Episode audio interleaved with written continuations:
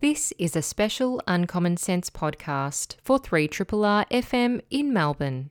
The interview you're about to hear is with Professor Raina MacIntyre. Raina is a world leading epidemiologist and biosecurity expert, and she joined me to talk about her new book, Dark Winter An Insider's Guide to Pandemics and Biosecurity. In our conversation, Raina talks in depth about the information wars that have existed during the COVID 19 pandemic, but also before that. She talks of the history of biological attacks, lab accidents, and pandemics, and a pattern of denial, silence, and cover up around unnatural epidemics and the powerful vested interests at play. She also delves into specific areas of interest, including gain of function research. I'm really excited now to introduce my next guest, Professor Raina MacIntyre. Raina is a leading epidemiologist and professor of global biosecurity at the University of New South Wales.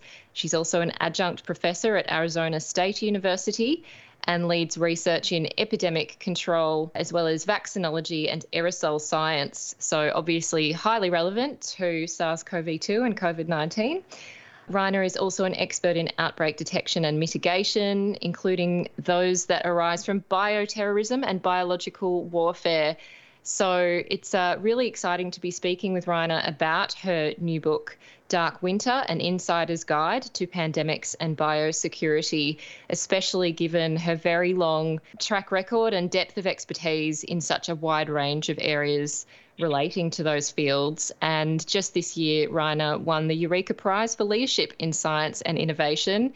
She's also a founding member of the excellent scientific advisory group OzSAGE, which is a truly special and wonderful group. I'm so glad that uh, Australia has had the access to their expertise during this pandemic because um, on the show we've had regulars like Mary Louise McLaws, Brendan Crabb, who I had on last week and in March, and also others like uh, Nancy Baxter and Adrian Esterman. So it is my great pleasure to welcome onto the show Raina MacIntyre. Hi there, Raina, and thank you very much for taking the time to chat with us today. Good morning. It's a pleasure.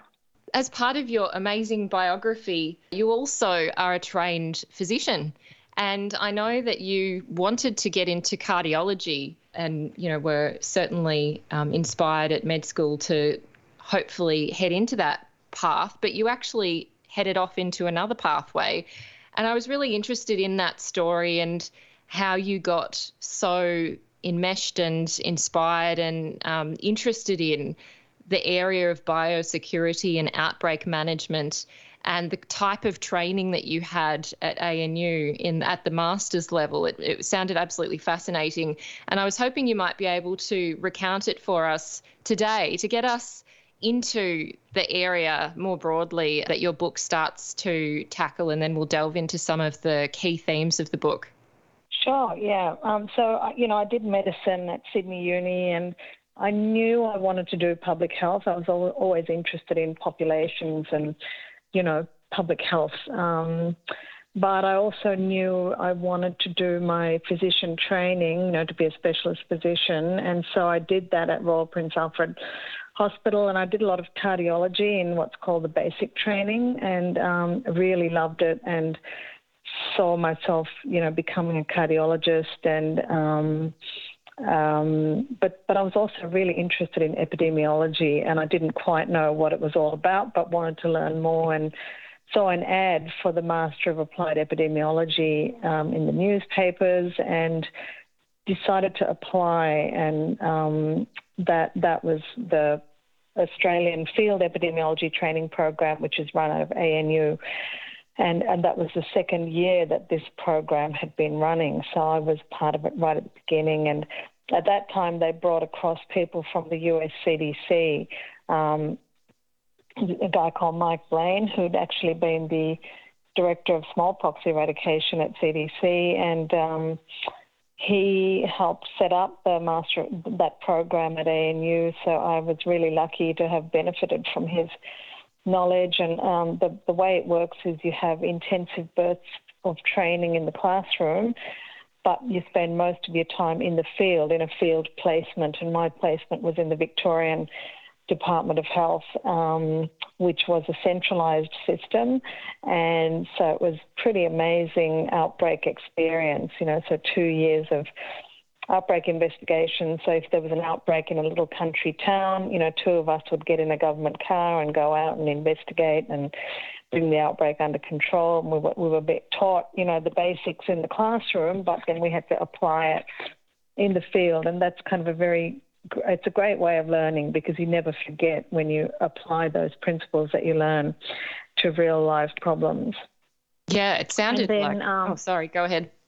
Yeah, so that, then I, I decided that uh, I just loved it so much. I um, went on and did a PhD, and it was in tuberculosis, um, based on uh, the TB pro- refugee program and contact tracing program in Victoria again. But I did my PhD through ANU, and then you know worked a little bit, uh, worked for a, uh, as a clinician treating TB patients at the Royal Melbourne Hospital, and then then got pregnant with my first child, and we moved back to Sydney. Um, just because my parents were here and they were sort of a huge support to me, couldn't have could have managed, you know, uh, without them during the early stages of my career, and uh, that was that. You know, it changed my whole career direction.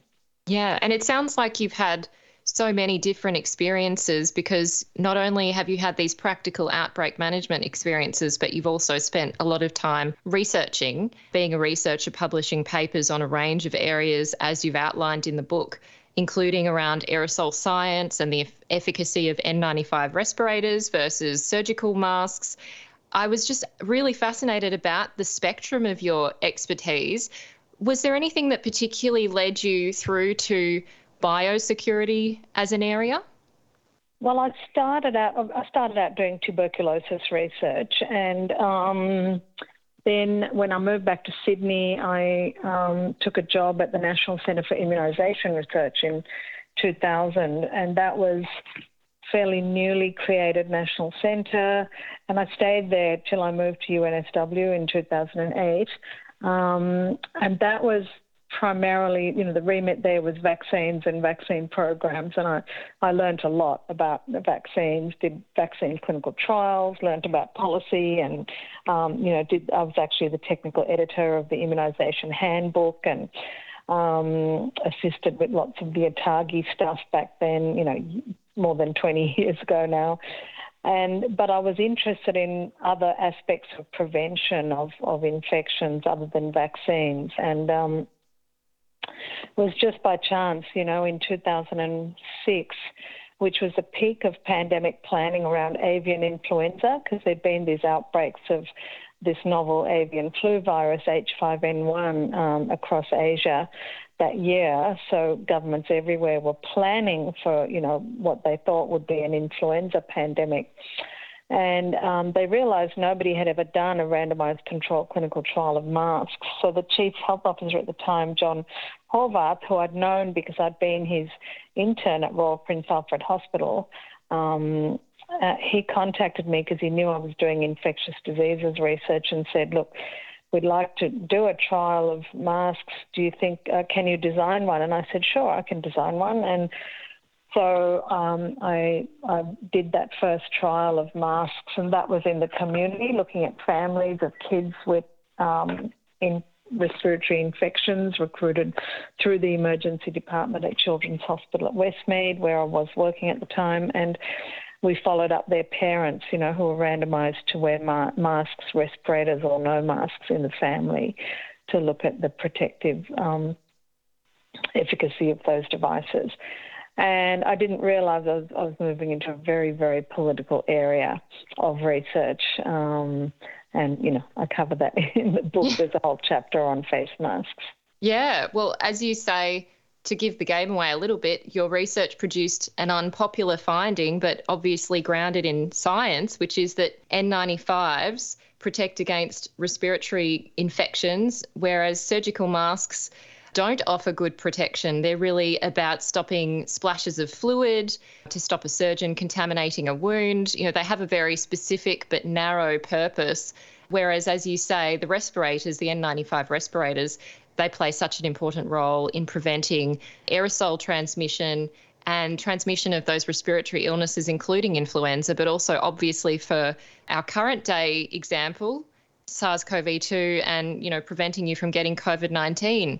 And um, obviously, this research must have made such a splash because, as you say, you were kind of caught up in this controversy with even those who are part of the infection and prevention control sphere writing a, a joint letter of protest to Barack Obama, who was the president at the time of the US. It must really, it sounds like almost impossible, but you know, like how was that experience, you know, stepping into a field you didn't really know would be so controversial?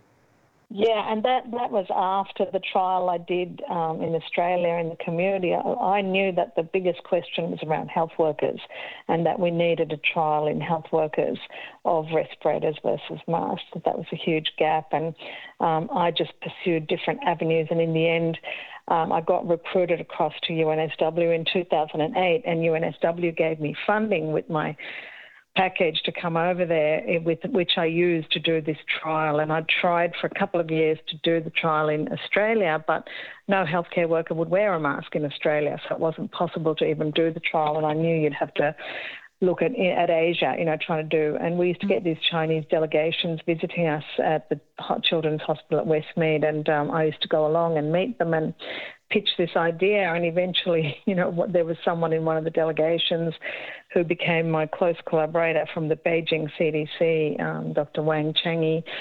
And he was interested in the research, um, and he co-funded some of the research. Um, and we developed a really good collaboration and ran, you know, three clinical trials together in Beijing. And um, that was at a time when, you know, yeah.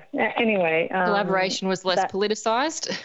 It was it was much easier. Like yeah. I I haven't visited China since 2017 because things changed so much politically since that time. You know when we was going there it was an amazing experience and we, we did these really amazing trials that the infection control community globally tried to shut down and minimize and make invisible a during the 2009 influenza pandemic but then during SARS-CoV-2 again and there's been this you know in the book I talk about um, information warfare and yeah. how common it is and how um, pervasive it is in medicine. And I give examples historically of tobacco and climate change, and even you know our, our own Nobel Prize winning scientist Barry Marshall and um, Robin Warren, and how their research was shut down and denied. Um, uh, until they won the Nobel Prize for it 20 years later.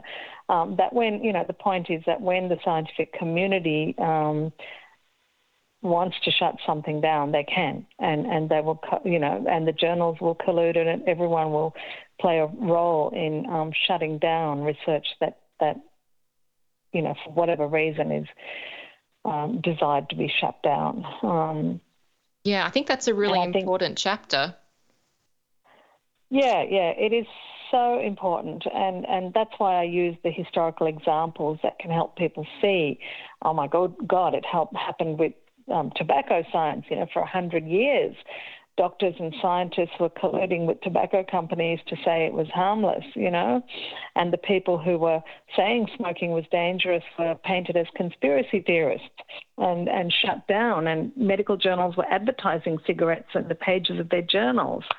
Um, a lot of people don't know that history. You know, Camel used to have advertising that said more doctors smoke Camel than any other cigarette, and um, it was it was really shocking if you go back and look historically at what happened. But if we don't learn from history, we can never, you know, make any change in the in the present.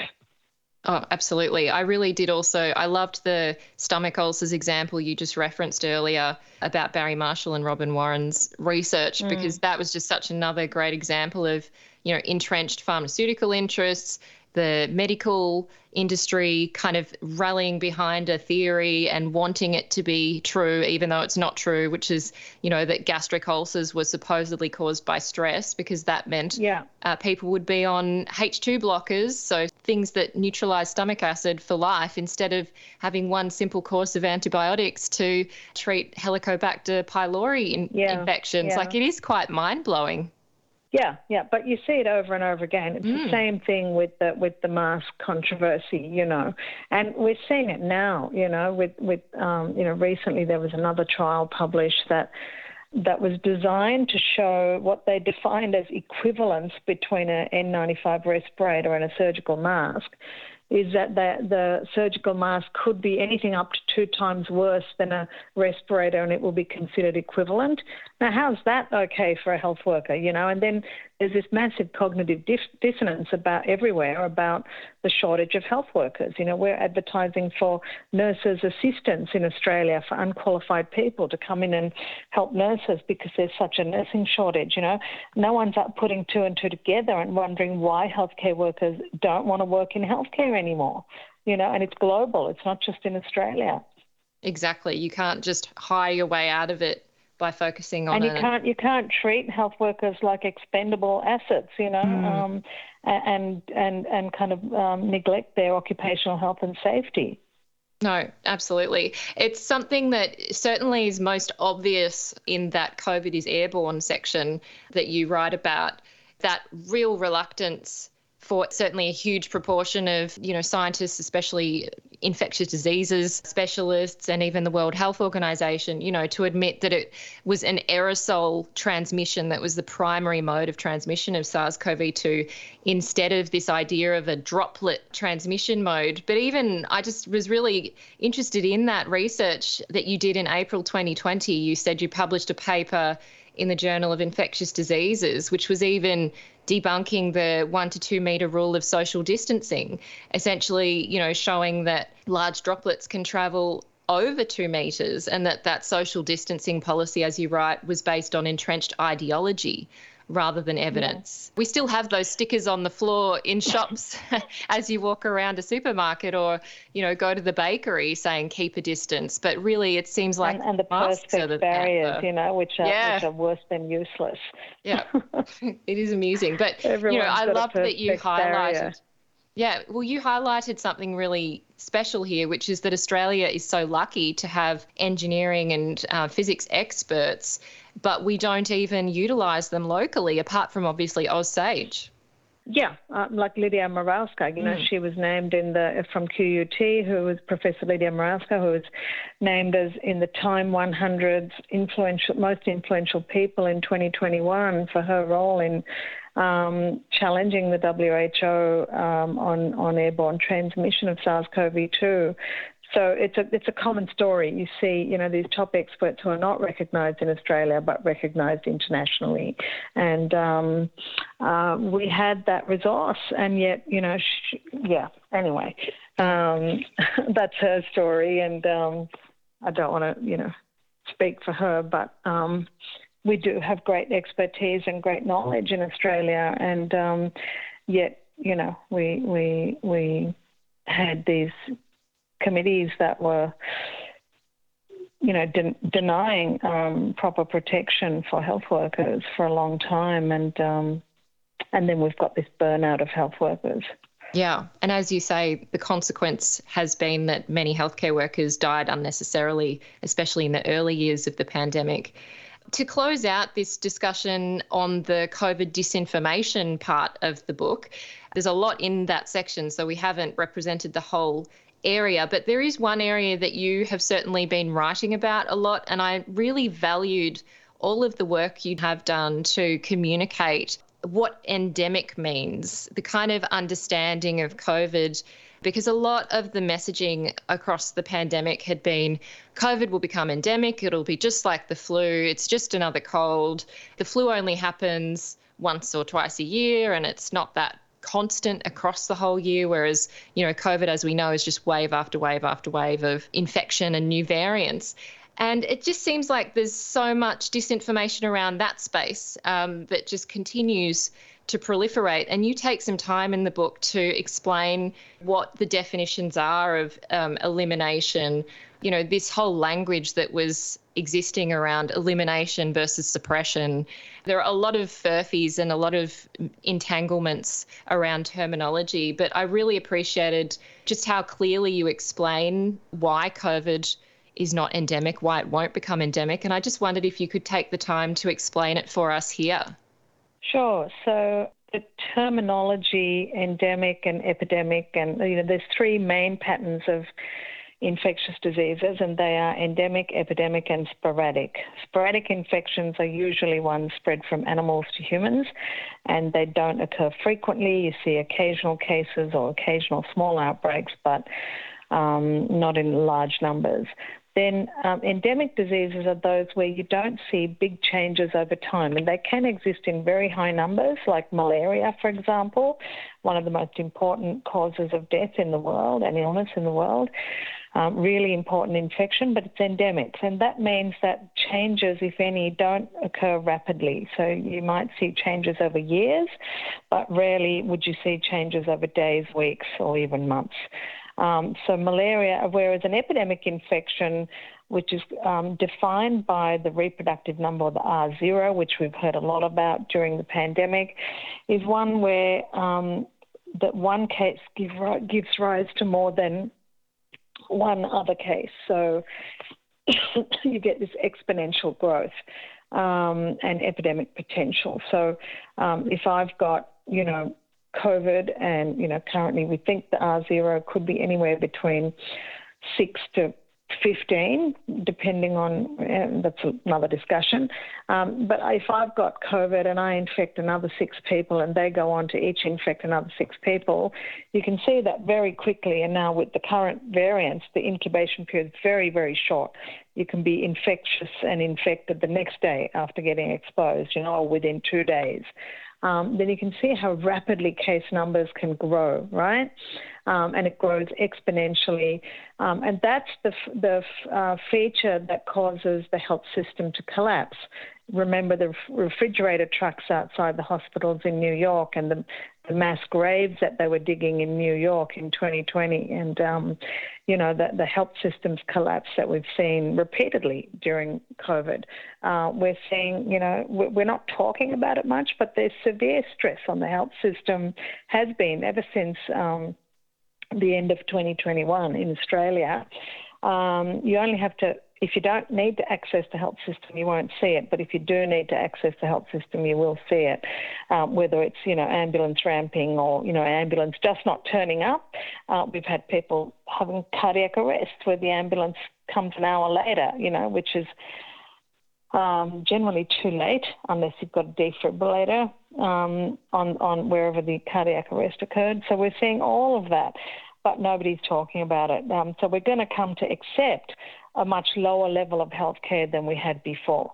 That's that's what we're going to end up with. That's what we already have. You know, less access to care, a lower level of healthcare, and it's because of the enormous stress that um, COVID has placed on the health system, and it keeps coming in waves. So we get a short reprieve, um, and then you know uh, you start getting another wave, and that's because um, you know, the, the vaccine immunity wanes, especially if you've only had two doses, and um, even if you've had three doses, and even if you've had four doses. And also, the new new variants are um, very, very distant to the origin to the vaccine, which was made against the original 2020 strain. So. Um, it doesn't protect as well. I mean, it, it, does protect reasonably well against death and um, severe and hospitalisation, but uh, still the majority of people dying and hospitalised are vaccinated, and that's because it's not because the vaccine isn't working. It's called the paradox of vaccination, where, because most Australians are vaccinated, um, but it's telling you, you know, um, these these vaccines, you know.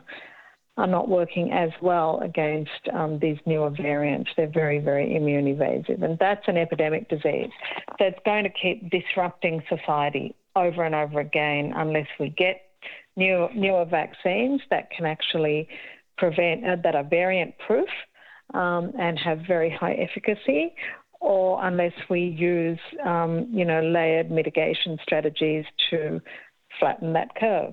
Um, and you know, people kind of have this knee-jerk reaction and get hysterical about lockdowns. Well, lockdowns are something from 2020 that, and partly 2021 because we were so delayed in our vaccination program, but they were to buy time until we had everyone vaccinated, right?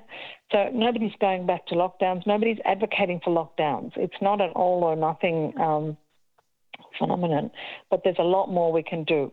We can improve the vaccine policy, um, widen the access to boosters and vaccines. We can vaccinate our kids under five, um, as the US is doing. Um, and you know, when you look at long COVID, the the rates of long COVID in kids are highest in the zero to three year olds, and that's probably because they're not vaccinated. Um, that's that was a big study from Denmark that came out. So um, that's that's what an epidemic disease is. It's very disruptive. Something like SARS-CoV-2 that's highly highly contagious um, is just going to keep causing massive disruption over and over again. And um, we seem to be just ignoring it and and, and uh, pretending it's all over. But eventually, it's going to catch up, and it's the long COVID that's going to catch up because that's going to hit the health system even harder. And we really are going to be living with a much much lower standard of healthcare than ever before because of it. Mm. And certainly, even with the recent announcements from the government saying that from January, access to PCR testing will be really restricted. So you have to go and pay to see your GP because most of them don't bulk bill. You have to be able to get into a GP in the first place to get that PCR form to go and get the test performed. I mean, this seems yeah. like it's adding unnecessary burden and strain onto the primary healthcare system as it well. It is, and, and and maybe it's it's to sort of you know try. Uh, maybe it's because less testing means you know less official cases. I don't mm. know, but less testing means there'll be more transmission because if people can't get tested, you know they can they can if they're not feeling too bad they'll go out they'll do whatever they're doing they'll infect other people whereas if they get a test and it's positive people will generally you know not not deliberately go out and infect other people um, so it's not going to be good. In the end, it's going to be a self-defeating strategy. Uh, the WHO you know, one of the things they have been very good at is saying how important testing is and that no country should drop the ball or dismantle testing, um, that it's really important. And if you're getting, um, there's a, they have they look at the percentage of positive tests as a indicator of whether you're doing enough testing. So even in the middle of this year, WHO was saying if you're getting more than 5% of your tests positive, you're doing way too little testing right? We were having like 20% of tests positive in the middle of this year, right? That's going to get yeah. even higher, right? Which means we're way, way, way below the threshold that WHO has suggested as a reasonable level of testing. And rat tests, you know, unless they're going to make it free for everyone, mm. um, they're expensive. And, and you can't just buy one test and that's the end of it. You know, people are getting infected once a month you know, once every couple of months over and over again. And a lot of people just aren't testing anymore. They're just saying, oh, I got a cold, I got the flu, even though there's no flu in, in Australia at the moment. Um, so there's this cognitive dissonance, this mass there's mass lies, you know, about uh, people just saying, "Oh, I just got a cold." I've, I've, been, I've heard of them in my social circle. Oh, I've just got a cold. Yeah, I didn't bother testing. It's just a cold. You know, mm. they're mm-hmm. sick as a dog, and it's clearly most likely to be COVID because there's a hell of a lot of COVID around at the moment. Um, so that's the situation we're in. Um, and it, it, doesn't bode well, especially for the long COVID, um, because that is going to really be a, a mass disabling thing if, if we don't reduce the amount of transmission. Yeah, yeah. And I've certainly seen a lot of people, uh, even very high profile people, saying they're suffering from long COVID symptoms. Anne Summers, this well known Australian feminist, said it the other day on Twitter. She's suffering as well. One other portion of that long COVID type sequelae, the effects of COVID down the track, you highlight that in the book as being vascular, neurological. You explain that SARS CoV 2 causes massive vascular pathology, including blood clots, blockage of arteries, which increases the risk of stroke and heart attack. And you cite one study published in Nature Medicine showing that at least 12 months after infection, the risk of heart attacks, strokes, clots, and fatal abnormal heart rhythms increased by a factor of two, which is pretty significant. And it's not just in quote unquote vulnerable people, this is in 50 year olds and younger people as well. You yeah. know, yeah. And also, of course, the effect on brains, as you say, CT scans showing that the brain undergoes shrinkage and and there are drops in IQ equivalent to aging 20 years. You know, this is not the same as a regular coronavirus, a regular cold, um, you know, even influenza, which is, a, as Brendan Crabb said last week, a very serious disease. It seems that that part is so underplayed publicly by politicians and so poorly understood by the general public because of the messaging they're receiving that that real risk is not really mitigated um, yeah. you know yeah. to the extent that it should i'm sure people if they knew that would be wearing masks and taking more precautions surely yeah so yeah and i think i think there's just a um, at some levels, there's deliberate obfuscation of truth, but at other levels, there's just mass denial.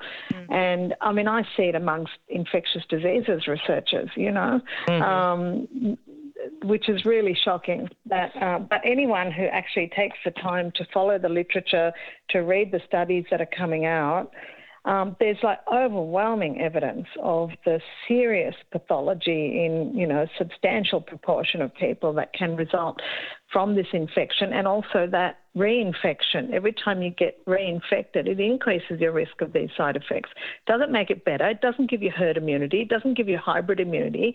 It actually increases the risk and probably it may even increase your risk of getting reinfected again because um, the virus actually uh, causes a lot of dysfunction of the immune system. Um, and we've seen other viruses that do that, uh, like measles. Um, so once you've had measles, for the next two to three years, you're more susceptible to all kinds of other infections because it kind of paralyzes your immune system, the measles virus. It's surprising. A lot of people don't even know that. I was on some expert group and I mentioned that and said, and you know, one of the other virologists there said, said, oh, no, measles doesn't do that. No, no. I said, yes, it does. Here are all the papers. Read them. You know, they're old papers. It's been known for a long time.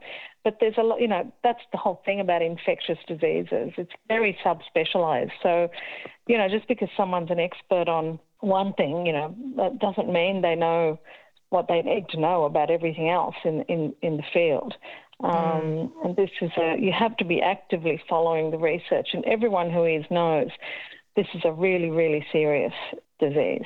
Absolutely. And the other part of this book, there are so many parts, it's such a, a really deep but also broad book, is talking about unnatural versus natural pandemics and, you know, the emergence of viruses and bacteria, etc. And and one really interesting thing for me is that we were talking a lot at the start of the pandemic about zoonotic disease and um, the transmission of disease from animals into humans and you know the evolution of viruses but we weren't talking that much about how unnatural causes of pandemics come about. And that is really a huge focus of this book. And obviously, COVID 19 and SARS CoV 2 has been a focus in recent times in parts of the community and certainly in the scientific community as well. And I just wondered if you could take us through some of your thinking around it. You do lay it out in the book, but obviously, one of the things that most struck me at the beginning of the book was your discussion of your epidemic observatory EpiWatch, this AI system that can scan the news and social media. And you were saying that you were all on summer holidays and no one was there, you know, looking at the signals it was spitting out. But um, as you would later find out, quote, had we been analysing the data at the time, we could have detected a signal for COVID way back in November 2019. So, could you take us through your team's thinking around COVID 19 and SARS CoV 2 and what you've come to understand about the unnatural origins of pandemics? just on the EpiWatch though, the reason yeah. there was no one looking at the signals is we'd run out of funding for it, right? Mm. We had a grant that ended and there was no funding left to hire people to be analysts, you know. We mm. subsequently got another grant in 2020 after the pandemic started, which allowed us to really develop it further. But um, that's the thing. We have this exponentially huge um, investment in things like drugs, vaccines, diagnostics, which is all necessary and really important, but there's virtually no investment in the early detection of pandemics in, in um, things like what we're doing with EpiWatch. So, in terms of unnatural epidemics, how I, you know, I've been warning, I published a paper in 2015 in a journal called Military Medicine, um, where I did a risk analysis, very basic risk analysis, showing that the risk of unnatural pandemics is much higher than that of natural pandemics. And uh, the reasons for that is because of ama- uh, like amazing advances in um, synthetic biology, which is being able to create a virus from scratch in a lab, and uh, genetic engineering. Um, the kind of leaps and bounds in this technology that have occurred, especially in the last 10 years, is is phenomenal, and there's zero understanding of what this threat is and how it is an existential threat to humanity in the community. Um, the community has a high awareness of things like climate change because we're seeing it around us, um, and a reasonably high awareness of things like cyber threats because again we're seeing it around us. You know, if you're with Optus or Medibank Private, you'd know all about it. but there's very little awareness of the threat, the existential threat we uh, face from these biosecurity threats. And that was part of the reason I wrote the book is to try to convey in a simple uh, way to people in the community what the threat is, why they need to be interested, and why they need to have a voice at the table. Because, um, as I argue at the end of the book, the answer isn't going to come from scientists, it's going to come from the community. Just like we've seen election results determined by community awareness of climate change, so too I believe in the power of the people. You know, when people are empowered with knowledge, people can make change happen. And um, this is just an area that I think we need to see change in the way we, the governance, the regulation, and how we deal with these threats. I mean, the, the technology itself is really important technology. It's important for medicine, for healthcare, but it's got substantial risks. But we kind of completely ignore the risks and only focus on the benefits. Yeah. So I start off by explaining, um, histor- give historical examples one after another that make it very hard for anyone to just go into denial and say it's just a conspiracy theory, right? Mm. That's the way I tackled it to just give you here, here you go. These are the examples in history. They are real examples. We've seen denial, lies, um, you know, cover up um, time after time after time.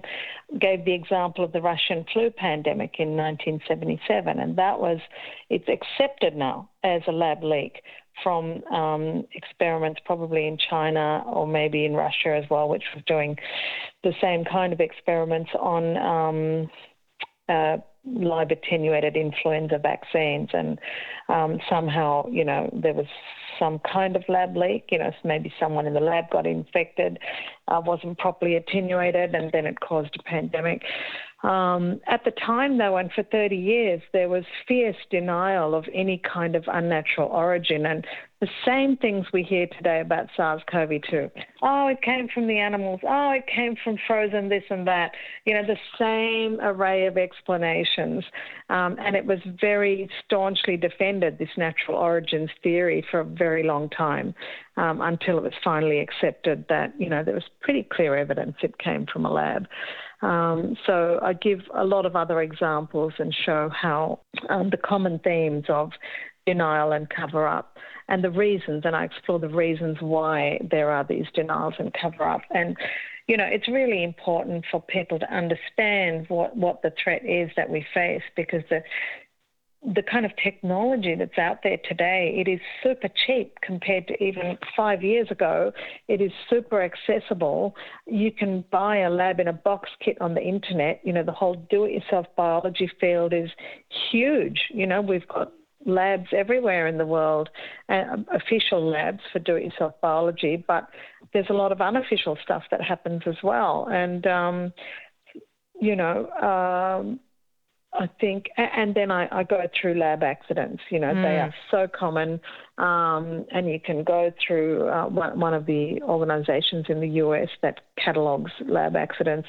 You can go through their database and have a look at all the lab accidents that have been documented, and it's it's mind-boggling. You know, they happen all the time. So to say, oh no, you know, it's not possible. It, it's just it's just it doesn't make sense. Yeah. And one thing that is no accident is gain of function research that was something quite new to me in terms of my understanding of how it works. And you lay out some of the red flags to look for that might suggest gain of function research whenever a virus comes out, or even an iteration or variant of a virus that acts differently or is more contagious. It seems that humanized mice, for example, can be used to accelerate the evolution of a virus. And I wondered if you could explain to us how gain of function research has been used and is being used in different ways. Sure. So the, the old-fashioned way of doing genetic engineering was to cut cut out a part of the genome and maybe insert something else in. You know what I call splice and dice genetics. And back in the 60s and 70s in the Soviet Union, you know, they were breaching the Biological Weapons Convention. It had a massive biological weapons program. They were trying to do that. They were trying to put, you know, some of the gen- genetic material from um, things like Lassa virus into smallpox, the smallpox virus, variola. But the technology that was available back then was very clumsy and old-fashioned in 2012, um, since 2012, we've had a, another method called CRISPR-Cas9, and the, the two women who um, discovered this method, um, Jennifer Doudna and Emmanuelle Charpentier, won the Nobel Prize um, in chemistry, I think, or maybe it was medicine, can't remember. a couple of years ago for this discovery. So it's a major achievement because it's uh, really revolutionized um, medicine, agriculture, a whole lot of fields where you need to do genetic engineering. Um, but that makes it much easier. It also, you know, that technology is used in vaccine development and a whole lot of other in making medicines, etc. Really important technology, but it's also got a dual use side to it, you know, where it could be used for harm. Um, and then there's gain of function research, which is where instead of just cutting out a bit of um, a sequence and ins- or inserting something else in, you pass a virus through an animal species over and over again until it adapts to that species. Um, and if you want, a, if you want to take, say, avian flu, for example, avian flu um, is affects birds. It, it is not contagious, very highly contagious between humans, because it's adapted for birds, and the birds have very different makeup of their respiratory tract to humans. So, you know, and this started in 2011 when two groups. Uh, two groups of researchers wanted to publish the methods that they used to do gain of function research on a avian flu virus that wasn't normally contagious between humans, where they, um, you know, passaged it through um, ferrets, which are a good models for human beings because they've got the same respiratory tract makeup as um, humans. Um, they, they passed this virus through ferrets over and over again till they got adapted to ferrets and picked up the same um, affinity for human respiratory tract uh, as as a human virus would have. Therefore, they took a virus that isn't naturally contagious between humans and made it contagious between humans. So they gave it pandemic potential, right? Mm. And that caused a lot of controversy. There was initially a moratorium on that kind of research and deliberation, only in the US, really. Um, everyone else was way behind the US. And the US had some structures in place, probably because of the 9 11 anthrax attacks. Um, so they'd set up a, a, committee called the National Science Advisory Board on Biodefense. And um, but in the end, the lobbying from the scientific community was so strong that they had to allow these publications to be published. And since then, the gates have opened, the horses have bolted. It's like a free for all, you know. you, mm. you, you, could, you would lose count of the number of studies that are out there in open access journals on how to take viruses that are not normally a serious threat to humans and make them a threat to humans, right? Yeah. Um, and then we've had synthetic biology, which is another another method. But um, with the coronavirus, you know, there's scientists have been fascinated with SARS, the, the first SARS virus in which affected the world in 2003. Um, and they've been experimenting on it ever since, and that includes, uh, you know, what seems to be gain of function research, uh, you know, researchers in the US who are collaborating with researchers in, in, in Wuhan. And there's been a lot of, there's been publications of genetic engineering to create a SARS version 2, right? Mm-hmm. Um, so to say that a lab leak is impossible and a conspiracy theory just flies in the face of all the facts of the history of this kind of research. Yeah. Uh, humanized yeah. mice, you know, it's not ethical to um, experiment on humans, obviously. Mm. Um, so, uh, with dangerous viruses like this. So, we have um, either proxies for humans, like the ferrets in the case of influenza, or the humanized mice, which are mice that are um, genetically engineered to have um, the same respiratory tract makeup as humans, and so you can do all the experiments on these humanized mice, and um, that'll be a proxy for human beings. So you can create viruses that are highly transmissible in humans by passing them through these humanized mice over and over again until the viruses adapt to the mice. And one example as well that you talk about is the emergence of Omicron in November 2021, because you say it stood very far from Delta in the evolutionary tree.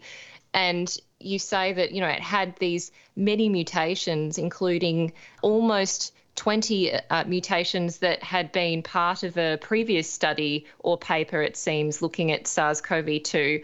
And engineering a version of the spike protein for SARS CoV 2 to make it resistant to vaccines. Could you explain to us what your understanding of the significance of that was to Omicron and whether it's speculation at this point or whether there is any understanding of how Omicron managed to kind of leap and jump across multiple evolutionary boundaries to get to where it is?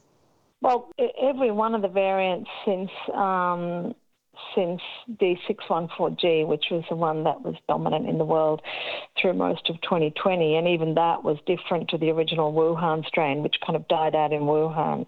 That strain wasn't that infectious. It was, you know, in China they controlled it with, with uh, within several weeks and the, the next one that spread around the world in 2020, you know, when we saw Italy and Spain, the US, etc., having those bad epidemics, that was um, a new variant. And then that was dominant for most of 2020. And then all of a sudden we saw alpha, gamma, and beta all evolve simultaneously in three different countries, and a bunch of other ones that never took off as much. That were also very d- distant on the phylogenetic tree to to the precursor virus, and again, Omicron was even further on the evolutionary tree. But there'd been this paper published a couple of months before the Omicron virus emerged, which was an experiment done by some scientists to see if they could engineer what they called a polymutant spike protein. So they thought they set out to engineer a version of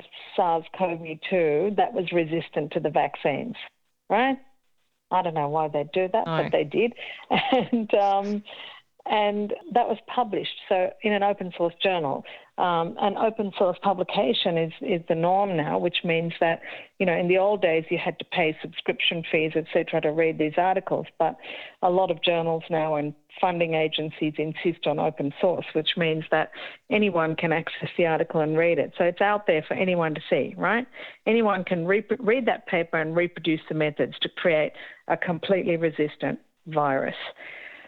And then within a couple of months, the Omicron variant emerged and it had all of those mutations plus some more. So I, I won't speculate any further except to say that is what happened. And there are so many different examples that you give that show that it's not just confined to one area. This is a pattern, it's not kind of one standalone issue this idea of gain of function research and this evolution of viruses that, as you say, can sometimes seemingly come out of nowhere. People say maybe it's been out there for four years and it was just asymptomatically being transmitted, and suddenly, you know, it's it's appeared in a far more virulent or severe form. There seems to be examples that you give around smallpox and monkeypox and MERS and uh, different examples and scenarios across history where there's discussions about how these viruses are altered potentially, but also that that whole field seems to be quite underregulated by government, even by the labs themselves, that there are issues around ethics when it's conducted as an animal study because those animal ethics committees aren't necessarily looking at the effects on humans downstream. I wondered if you could follow from mm-hmm. that and just give us a sense of what you think might be some of the solutions to the current issues that we see with some of this high risk research, which, although, as you say, has many benefits, there are also many potential negative outcomes, whether they're intended or unintended.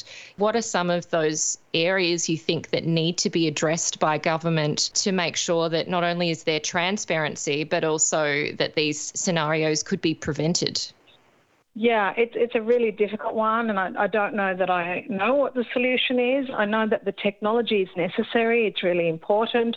There are a lot of benefits to it, but at the moment, it's it's a you know, it, the rights of scientists have dominated all discussion. It's been very closed discussion within scientific and policy circles. Um, with a lot of conflicts of interest and vested interest in, in the in the picture.